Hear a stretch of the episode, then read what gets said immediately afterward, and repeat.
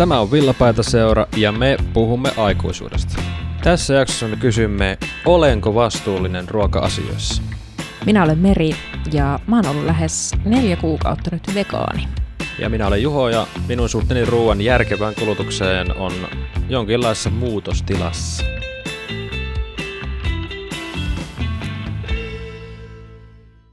Tervetuloa meidän kauden toisen jakson pariin. Jos et ole kuunnellut tämän kauden aloitusjaksoa, missä meillä oli vieraana Onni Tonkia eli Teemu Arppe ja puhuttiin dyykkauksesta, niin se kannattaa kuunnella ennen tätä jaksoa. Me vähän niin kuin jatketaan nyt tästä, mihin viime jaksossa jäätiin ruokateemalla. Joo, me syvennytään vähän tässä. Ehkä vähän avataan vielä noita dyykkaukseen liittyviä käsitteitä esimerkiksi ja kaikkea tämmöistä, koska koetaan, että se on mun mielestä ihan hyvä avata vielä tälleen muutenkin, muiltakin kanteilta tätä, ja tulee tilastotietoja tällaista nyt tässä sitten, niin syvennytään vielä vähän, koska tämä on mielenkiintoinen aihe, eikö? Kyllä, kyllä, kyllä. siis todellakin ei, ei voinut jättää vaan siihen yhteen puolituntiseen, vaan nyt jatketaan. Ensinnäkin, miksi me nyt ollaan tässä dyykkauksen parissa, niin se on totta kai, se taisi tulla vähän niin kuin mun kautta tämä idea, Joo. ja, ja tota, mun mielestä se on erittäin mielenkiintoinen, mielenkiintoinen aihe juuri nyt, koska just niin kuin tässä lähiaikoina jo ruoan hintahan alkaa nousta, se on hyvin odotettavissa, joten miten me suhtaudutaan siihen ruoan kulutukseen, mitä me heitetään pois ja saadaanko me kaikki menemään, niin mun mielestä se on aika tärkeä aihe nyt.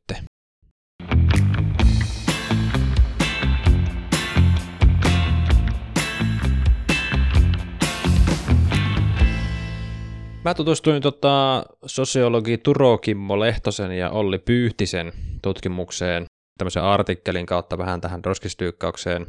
Ja he on vähän niin kuin tiivistellyt tätä roskistyykkausta ensinnäkin niin, että roskistyykkäärithän haluaa protestoida tätä ylikulutusta ja tuhlausta vastaan, mutta he eivät ole semmoisia kurjia ja köyhiä kuitenkaan välttämättä, että tuota, se ei ole se, vaikka monet vois luulla, että no nyt te tuolla roskiksissa mönkii ja niillä on mihinkään muuhun varaa. Ei, tämä ei pidä paikkansa.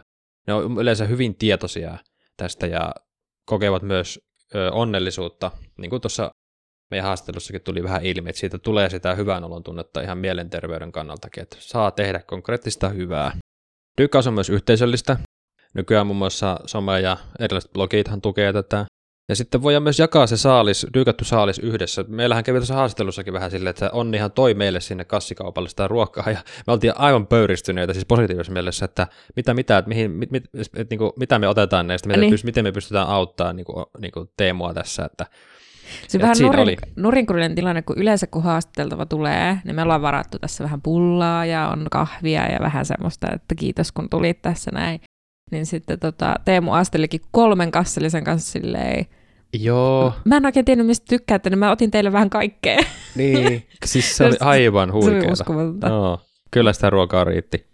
Ja mitä tulee tähän ruoan määrään, niin keskeistä dykkäyksessä on myös sen ylimäärän käsittely. Eli miten sä pystyt säilymään sitä, koska kaikkihan sä et voi syödä, jos sulla löytyy hyvä löytö, sieltä roskiksesta löytyy kolme kassillista kamaa, niin sun pitää joko esim. pakastaa sitä tavaraa, ja toinen voi olla siis muunlainen säilyminen, tai sitten hyödynnät just vaikka parvekkeelle talvella, niin kuin tästäkin oli meillä puhetta, niin tota. Sitten esimerkiksi banaani, leipä ja pullat on yleistä, yleistä tavaraa, mitä tulee aina melkein vastaan monesti tuolla. Okay. Ainakin tässä tutkimuksessa nousee siihen.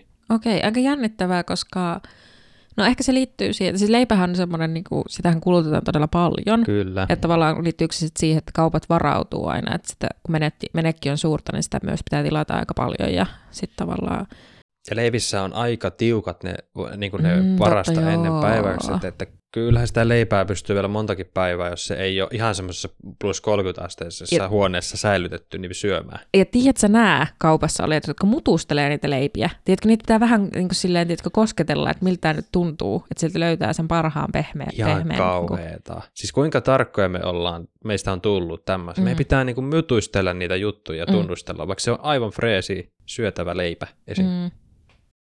Mitä tulee vielä dyykkaukseen, niin dyykkauksessa olennaista on myös se, että siinä protestoidaan sitä ylikulutusta vastaan, mutta paradoksaalista on se, että samalla se dyykkaaja on riippuvainen myös siitä toisten tuhlaamisesta. Eli jos toiset ei tuhlaisi ja heittäisi roskiin tavaraa, niin ei voisi dyykätäkään. Tämä on mielenkiintoinen. Pidemmällä aikavälillä kuitenkin dyykkää toivoo, että se yhteiskunnan heittomerkissä vika korjaantuisi, vaikka se dyykkaaminenkin joutuisi sitten loppumaan siinä vaiheessa.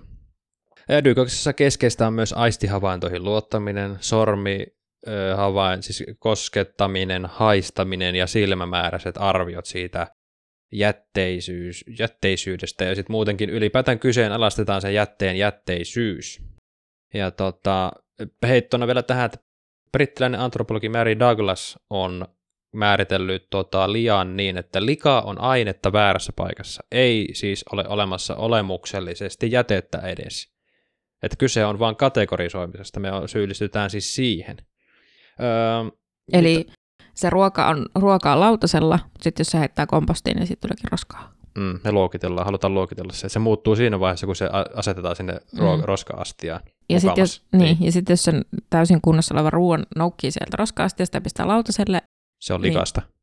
Ei, vaan sitten... Jotkut voi myös ajatella sitä siis. Niin, niin, niin voi ajatella. Kyllä. Siis mä yritin mennä siihen, että sitten tuleekin takaisin ruokaa. Joo, joo, se joo. takaisin ehdottomasti, ehdottomasti. hyvä, hyvä. Kiitos. Se oli kasta. se oli kasta. um, roskiksissa ja tykkäämisessä ylipäätään mua kiehtoo se, niin kuin, että asiat siirretään jonnekin piiloon. Ne roskikset viedään, roskat viedään jonnekin tuonne kannellisiin astioihin, ne on piilossa. Että se roskistykkaus tässä tutkimuksessa nousi myös esille, että roskistykkaus asettuu valtaväestön arjen rajoille, että siellä rajoilla pelataan ja rajoja koetellaan, mutta se, sen takia se myös kiinnostaa aihepiirinä meikäläistä ainakin. Että. Ja kyse on tietysti objekti, objektisuhteesta, miten me suhtaudutaan eri objekteihin, tässä tilanteessa esimerkiksi ruokaan, ja miten me jaetaan näitä kokemuksia. Ja siitä voisinkin nyt sitten pompsauttaa tähän sulle suuntautuvaan kysymykseen, että miten sinä suhtaudut jätteisiin tai ruokaan, joka tulee vastaan roskiksessa tai kompostissa? No mulla on myös vähän semmoinen harjoittelu menossa, että tavallaan sehän kauhean luonnollista, että se ensimmäinen reaktio vaikka siihen, että näkee kompostissa, tiedätkö, sitä ruokaa, niin on semmoinen niin kuin... Tulee vähän semmoinen mielikuva, että semmoista löllöä, se, se Joo. sekaisin kaikkia. Niin. Joo. Ja tavallaan ruoka on niin semmoista visuaalista ja tavallaan ne tuoksut ja kaikki, niin sitten jotenkin semmoinen niin kuin ruoalla sotkeminen, niin se on musta niin kuin vähän semmoista, että sit se reaktio helposti on ällötys, mutta niin kuin mä oon jotenkin yrittänyt just karaista itteeni jotenkin vaikka se, että jos vähän hedelmät on pehmentynyt kotona ja näin, niin sitten vaan jotenkin ajattelee sille, että miten paljon siinä on vielä hyvää hedelmää ja miten se voi leikata tai laittaa niin kuin silleen, että se on herkullista ja syötävää. Vähän niin kuin perkaat sitä ruokaa. Joo, niin. että tavallaan niin kuin just musta oli kauhean hauska myös eilen se Teemun eli Onnin, Onni Tonkian haastattelu siinä mielessä, että ää, paljon puhuttiin siitä reaktiosta ja tavallaan siitä mm, sen näkemisestä, että mikä, niin kuin, että mikä oikeastaan on huonoksi mennyttä mm, ruokaa. Mm, että bakteereista. Mm, on hyviäkin se, bakteereja. Mm, että me ollaan ehkä vähän liian varovaisia jotenkin tavallaan tavallaan totuttu siihen, että se on jotenkin just semmoista suoraa mainoksesta, se appelsiinin puolikas, tiedätkö, helmeilee se vesi niin. siinä, kun se on suoraan siitä puusta nykästy irti, lehdet heiluu vielä taustalla. Kun se on muokattua, se on epätodellista se mainoskuva mm. aina. Ja sit, niin, ja sitten se on joskus ihana, kun on semmoinen oikein kypsä, vaikka tiedätkö, mä vedin tuossa alkuvuodesta ihan hirveästi veriappelsiineja, kun oli veriappelsiini aika, niin tiedätkö, oikein semmoinen kypsä, että se vähän kuorasta näyttää ylikypsältä, sitten kun sä kuorit sen ja sä oikein tiedätkö vaan niin tirskuu sitä, ah, ah mulla tulee vesikielelle, kun mä no, puhun niin. tästä. Joo, mitähän mulla oli, missähän, mihinkään mä olin menossa. Niin, joo, niin, mutta dykkaaminen ei ole koskaan mulle ollut semmoinen, tiedätkö, paheksuttava asia, kun musta tuntuu, että se on vähän semmoinen, just niin kuin miten puhut tuosta, että lukitut ovet, ja se on vähän pitää salaa sinne mennä, ja tämmöinen näin, niin se ei ole koskaan ollut mulle. Mä en muista, että mä olisin ollut silleen, niin kuin, tiedätkö, että ne on outoja ne ihmiset, jotka käy dykkaamassa ruokansa. Mm. Ja mä luulen, että se johtuu siitä, että mut on niin kuin pienestä pitää jotenkin, mä pienestä pitää esimerkiksi käynyt kirppareilla, ja se on mulle niin kuin jotenkin hyvin, ehkä se on oppinut se, että joku tavara tai vaate on vaikka käytetty, niin se on huono. Että kaikin ei tarvi olla ihan pakasta vedettyä, niin mä luulen, että tämmöinen ajattelu myös, mitä myös el, niin kuin edellisen jakson haastattelussa puhuttiin sitä, että siinä on vähän yhteys tämän kirppistelyn ja dyykkaamisen välillä. Kyllä, kyllä. Että vaikka ne onkin niin kuin mm. ää, eri ilmiöitä, niin sitten ehkä sen, sen, että se dykkaaminen on hyväksyttävämpää, niin voi vaikka liittyä siihen, että se mm. kirppistelykin on kauhean muodikasta. Mm. Mullakin on siis lapsuusmuistoja, lapsuusmuistoja, muistan kyllä just noin kirppiskäynnit ja näin. Onko se sitten joku laman jälkijuttu, että on arvostettu vielä Ysärin lopullakin kirppiksiä, en tiedä, mutta tuli tuosta vaan mieleen.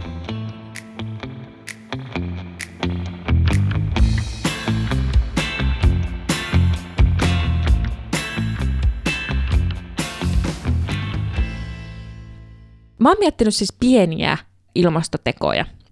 Mulla on jonkin verran siis Instagramissa tullut vastaan sitä keskustelua, että onko se ruokahävikin vähentäminen, että sillä on hir- itse asiassa hirmu vähän merkitystä liittyen, jos sitä vertaa vaikka lihansyönnin lopettamiseen niin kuin ilmastotekona vähän merkitystä. Ja tästä on nyt käyty monenlaista debattia, koska sitten siis se on ihan siis maalaisjärjellä järkevää, jos ajattelet, että ruokaa ei mene hukkaan, vaan se tullaan niin kuin, sillä ruokitaan ihmisiä ruoalla. Mikä... Niin, se on tarkoitettu. Kyllä. Niin. No sitten, sitten on muo- muovipussikeskustelu, myös on tämmöinen pieni keskustelu, että onko sillä nyt väliä, että onko sulla se kangaskassi vai ostatko se muovikassin ja Entä jos sä käytät monta kertaa sitä muovikassia? Entä jos se muovikassi menee roskikseen, niin kuin roskiskassiksi? Siis mun mielestä tämä on nykypäivänä raivostuttava piirre, että me takerrutaan mm. johonkin tämmöisiin kysymyksiin, että no onko se nyt sitä, että pitäisikö sitä lihaa vähentää, vai onko se parempi, että ylipäätään sitä roskiin menevää ruokaa, vai onko se nyt se tuommoinen kangaskassi, vai ei. Nyt ottakaa vaan joku, alatte tekemään nyt jotain, ja lopettakaa se vertailu ja mm. tämmöinen kilpailu, ja tehkää vaan, niin kyllä se sitten auttaa. Siis mun mielestä me toi on, takerrutaan noihin liikaa monesti. Just näin. Ja sitten se, että jos jollekin on helpompaa nyt vaikka muovia, muovia siis luopua siitä muovikassista ja ottaa se kangaskassi, yep. niin se voi olla sun pieni teko, millä niin kuin, niin kuin sä tavallaan sitoudut siihen ajatukseen, että okei, mä haluan tehdä jotakin Kyllä. tämän ilmaston hyväksi. Koska, koska nyt mulla on, nyt mennään omille teorioille. Siis porttiteoria on huumekeskustelussa. huumekeskustelussa, se on todistettu vääriksi. Porttiteoria huumeissa ei toimi. Joo että tiedetään tilastollisesti, että on paljon ihmisiä, jotka käyttää mietoja huumeita, mutta ne ei koskaan siirry mm. niin kuin, äh, tämmöisiin ei-mietoihin huumeisiin. Mikä? Vahvempiin. Vahvempiin, joo. joo, huumeisiin. Mutta mä luulen, että porttiteoria toimii ilmastoasioissa. Okay. että jos sä rupeat tekemään jotain pientä juttua, mä luulen, että mun ensimmäinen pieni juttu oli just se, että mä lopetin muovipussien ostamisen kaupasta, no en kokonaan tietysti joskus ostaa, mutta silleen niin kuin huomattavasti silleen niin kuin päätöksenä, tavallaan periaatepäätöksenä, että ei muovipusseja enää. Ja pikkuhiljaa rupesikin kiinnostamaan, tiedätkö, kasvissyöminen. Mikä, mikä merkitys sillä on, että on kasvissyöjä.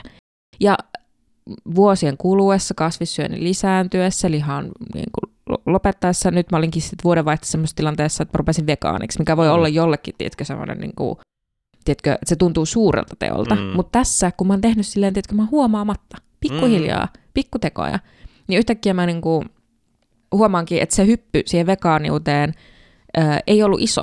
Ja okei, okay, nyt voi tuntua oudolta, että mä nyt, niin kuin, tiedätkö, otan tämän muovipussijutun tähän, mutta niin kuin, nyt mä yritän selittää tätä mun teoriaa, on, on se, että tiedätkö, kun mä oon sitoutunut tämmöisellä pienillä teolla, vaikka sillä muovipussiteolla, tai sillä, että mä lennän vaan kerran vuodessa.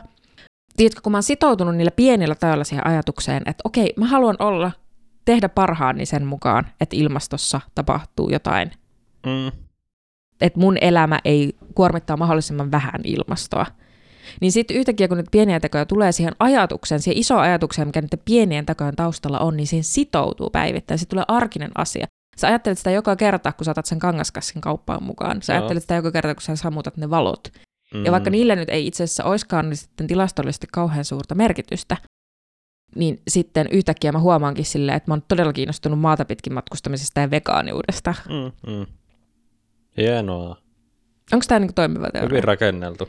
Voinko Eli portti... pienemmästä suurempaan. Niin. No niin. Voinko porttiteoria tuoda ilmastotekoihin? Ehkä vähän voisi. Eri nimellä ehkä, mutta joku Tule, teoria. Tuleeko vähän sellainen niin kuin Ehkä kylmät menee, väreet? Kun... Niin konnotaatio sinne, sinne tuota, huumeisiin. Niin, mm. tulee semmoinen vaaran tuntu. Ja mutta... lääkkeisiin, niin. Joo. Ähm, mikä on sun semmoinen arkinen ruokaan liittyvä ekoteko, mikä on hauskaa?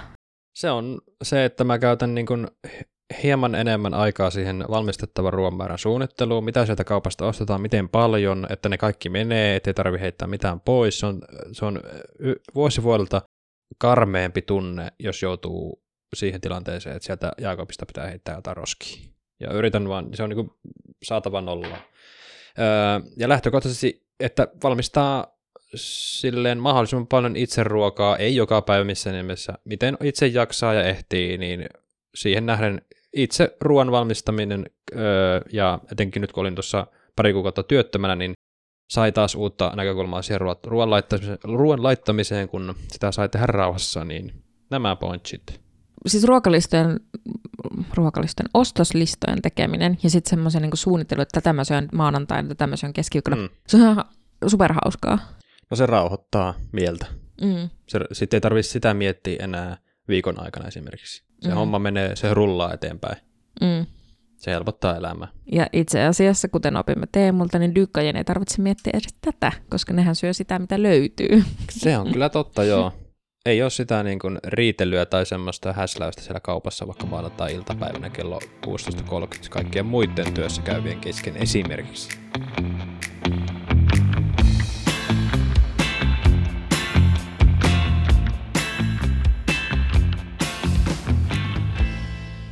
Dykköksestä kun jatketaan, niin tota, mua kiinnostaa siinä myös yhteisöllisyys, erilaiset ruokamääräykset, standardisointi, standardisointi. Standardis. ja sitten, että miten me käsitetään tämä kulutusjuhla. Öö, no yhteisöllisyys, se mulla tuli jo tuossa, kun tätä tutkimusta, näiden kahden sosiologin herran tutkimusta tu- lueskelin, ja se tuli sieltä, eli, mutta nyt se sitten kävi konkreettisesti, kun Teemu toi meille kassikaupalla niitä ruokia tuohon haastatteluun, niin siinähän sen taas tuli ilmi. Siinä sitten alettiin jakamaan vähän niin kuin niitä saaliita, tai saalista, ja se oli kiva nähdä silleen käytännössäkin. Öö, mä nappasin sieltä kassista hunajamelonia ja noita öö, mustaherukoita, mm. boisen marjoja. Joo. Ja Pari munkkia sieltä lähti myös. omarmunkit. Ai, ai, ai, oli muuten hyvä munkkia. Mm. Joo, Mm. aivan. Ja Ja riisifrutteja, riisifrutteja. joo, pari, ja oliko vielä muuta? Leipää. Joo, leipää ihan hyvä pussi. Siinähän alkoi olla jo aikamoinen, tossakin on varmaan 20 euroa ainakin On, on. säästetty, niin tota. Mitä tulee sit- sitten, niin kun, jos puhutaan ruokakaupoista, niin mua ainakin vähän hämmentää se ruokakaupan, ruokatavarakaupan se standardisointi, että kaiken pitää olla priimaa, siitähän se lähtee, vähän Teemunkin kanssa sivuutettiin sitä, että miten tiukkoja ne parasta ennen päiväykset on, ja taka-ajatuksena siinä on, että pelataan varman päälle, että ei kukaan vaan saisi minkäänlaisia oireita siitä tuotteesta, mm. ettei voisi vaan tehdä mitään valituksia mis, mihinkään. Mm. Siitähän se varmaan juontaa juurensa. Toki se on hyvä juttu, mutta sitten taas voitaisiko me nyt pikkusen niin kuin opet, ainakin edes sivistää ihmisiä siihen, että käyttäkää myös omaa harkintakykyä siihen, että jos se päiväys on mennyt, niin haistelkaa, silmäilkää sitä juttua, ja se voi olla aivan syöttävää edelleen. Öö, Mä uskoisin, että ajattelutapojen pitäisi muuttua myös sieltä niin ruokakauppojen suunnasta. Että jotain pitäisi nyt tehdä konkreettista aika äkkiä itse asiassa. Tämä on todella vanha-aikainen systeemi se, että me jotain miinus 30 lappuja joskus ilta, illalla ja ylipäätään myös miinus 30 lappuja tommosia ehkä vähän annetaan, koska ei se ole edes kovin kummonen alennus nykyään se miinus 30 enää. Kun ruoahinta Mm, nousee mm. muutenkin, niin mietitään nyt sitäkin, hei. Mm. Ja miinus 70 vähintään sinne lappuihin ja kunnolla sitä ruokaa sieltä hyllyistä veke ihmisille. Ihan oikeasti. Isoja muutoksia pitäisi tehdä. Niin ja toi on itse asiassa hyvä pointti, että se pitää muuttua jostain tuolta niin kuin isommalta taholta, koska sivutettiin just tätä, että siellä ollaan 15.30 joka arkiilta kiljuvassa neljässä ja kahden huutavan lapsen kanssa sillä kaupassa, että niin kuin ihmisillä Mm, joo, okei, pitää sivistää ja olla semmoista itseohjautuvuutta ja itsearviointikykyä sen ruoan suhteen ja vastuullisuutta, omaa vastuullisuutta sen ruoan suhteen, mutta tavallaan te- tehdä mahdollisimman helpoksi Mm, ihmisille sen. Sepä just. Niin kuin, Ei tarvitse taistella siitä. niin, että tavallaan ohjataan ihmisiä siihen suuntaan, siihen ruokahävikin suuntaan. Ja ehkä tämmöistä niin kuin jonkin verran näkyykin nytten, öö, mulle tulee ainakin mieleen niin kuin, mä en tiedä, onko tämä nyt ihan Suomen valtion tasolla, mutta ainakin Helsingin kaupunki mun mielestä tarjoaa vaan vegaanista ruokaa esimerkiksi niiden, jos niillä on jotain kokouksia tai jotain tämmöisiä, niin kuin, että se on mun mielestä semmoisen, nyt mennään kyllä tietysti pois niistä Mm. ruokakaupoista, mutta tavallaan se on semmoinen esimerkin näyttö, Mm, kyllä. niin ehkä tuosta ruokahävikistäkin voisi näyttää jonkinlaista esimerkkiä. Ja sitten voisi tiivistää vielä näitä käsitteistä sen verran, että vaikka ei ole semmoista olemuksellista jätettä ei ole olemassa, niin jäte on silti myös monta eri asiaa. Eli se on vaaratekijä, se voi olla terveysriski, se on liikaa, likaa, se on raaka-aine, se on hallinnan kohde ja väline, se on myös kulutushyödyke ja arvonlähde. Ja siihen liittyy myös ympäristöhuoli, puhtauskäsitykset, moraalinormit ja vastuita, mistä me ollaan myös tässä nyt puhuttu. Niin se on, siis tässä nyt alkaa aueta nyt varmasti. Tämän takia mä tuon esille, koska nämä on niitä juttuja, miten paljon tähän myös piilossa olevaan asiaan nivoutuu. Niin se on mun mielestä tärkeää miettiä. Ja mun mielestä, mitä mä nyt on tässä oppinut tuosta haastatteluista ylipäätään tämän asian tonkimisesta, niin tota, no pun intended, niin tota, mun käsitys siitä todellisesta kulutusjuhlasta on kyllä muuttunut enemmän siihen suuntaan, koska mehän oletetaan se lähtö, että öö, että kulutusjuhlahan, sitä on pidetty semmoisena, että me voitaisiin työnteon kautta ansaita rahaa ja sitä kautta haaveilla enemmästä isoista taloista, matkustamisesta, asunnoista ja näin, vaan ei. Mun mielestä kulutusjuhla on just sitä. Se voi olla pikemminkin dyykkausta esimerkiksi, josta niiden hyödynnettyjen elintarvikkeiden lisäksi, niin saa vielä hyvän oman tunnon itselle niistä omista teoista ja ympäristövaikutuksista, mitä konkreettisilla teoilla joka päivä tekee parhaimmillaan. Tämä on sitä kulutusjuhlaa mun mielestä enemmänkin. Hauska ajatus. Bileet sen kunniaksi, että tota, kulutuksesta otetaan kaikki irti.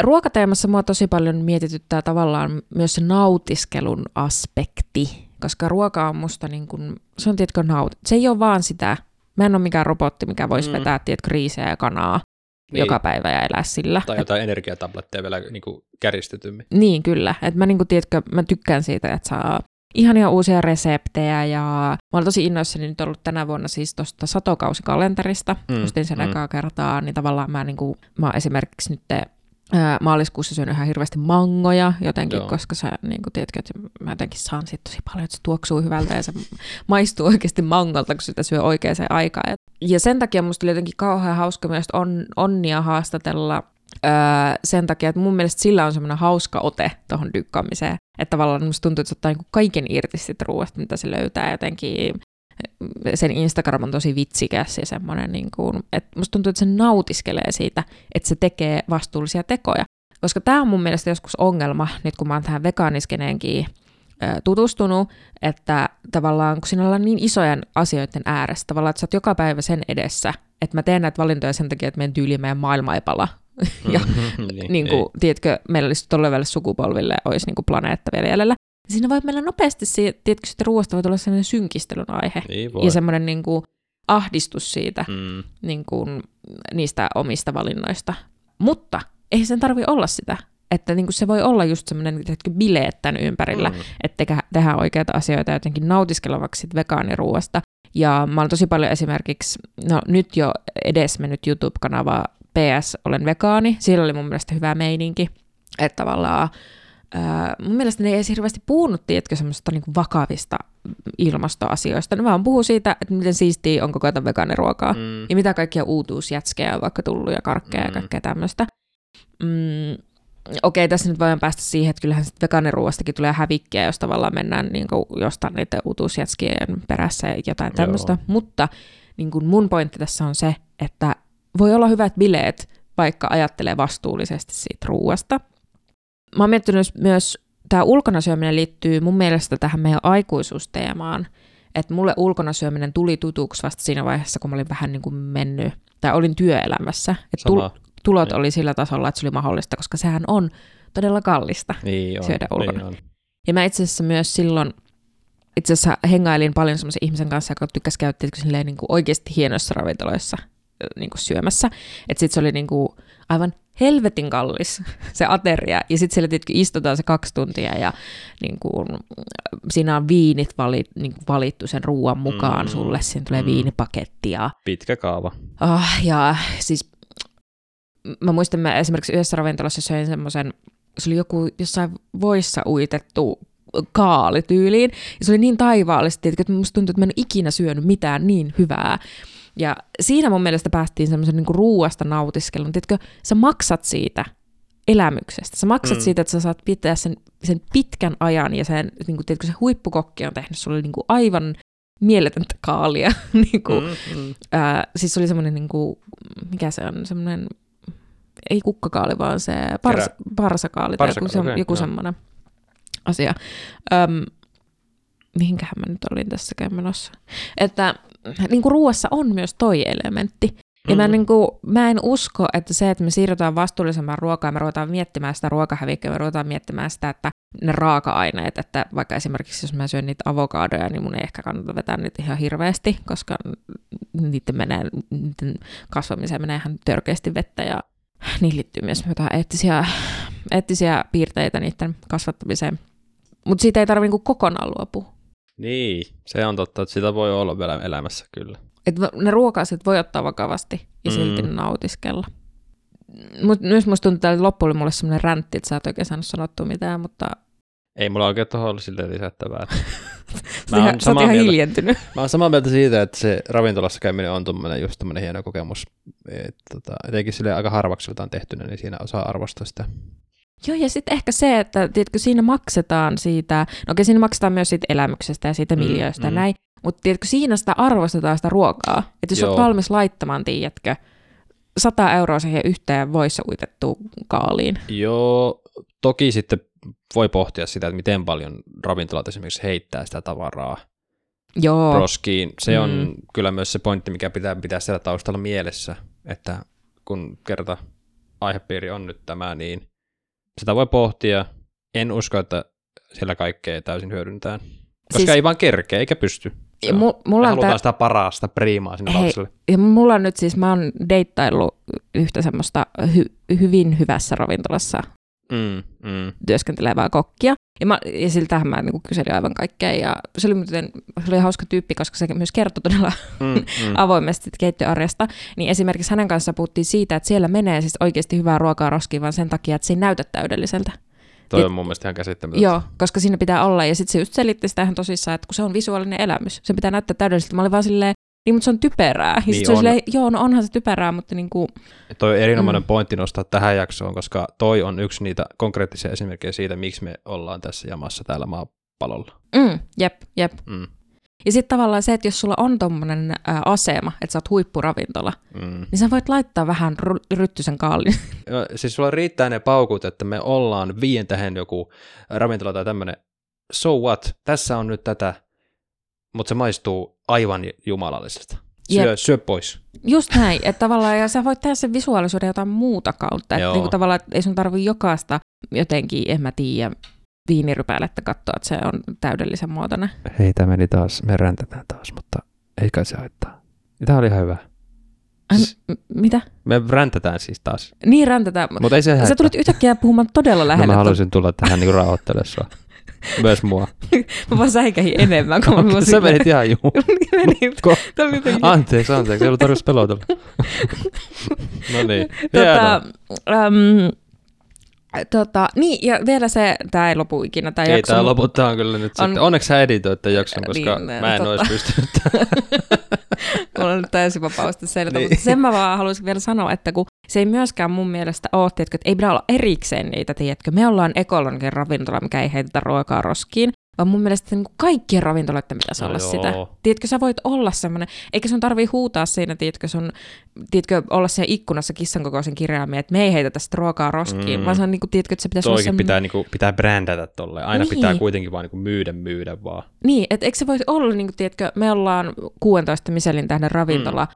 ja me niin kuin, otetaan täällä takahuoneessa se vastuu. Mm. Me kannetaan se vastuu, että täällä ei mene ne rumat viinipäället roskiin, vaan Näinpä. niistä tehdään jotain. Ja, niin kuin, mutta ehkä, ehkä maailma menee tähän Ehkä, suuntaan. toivotaan, toivotaan.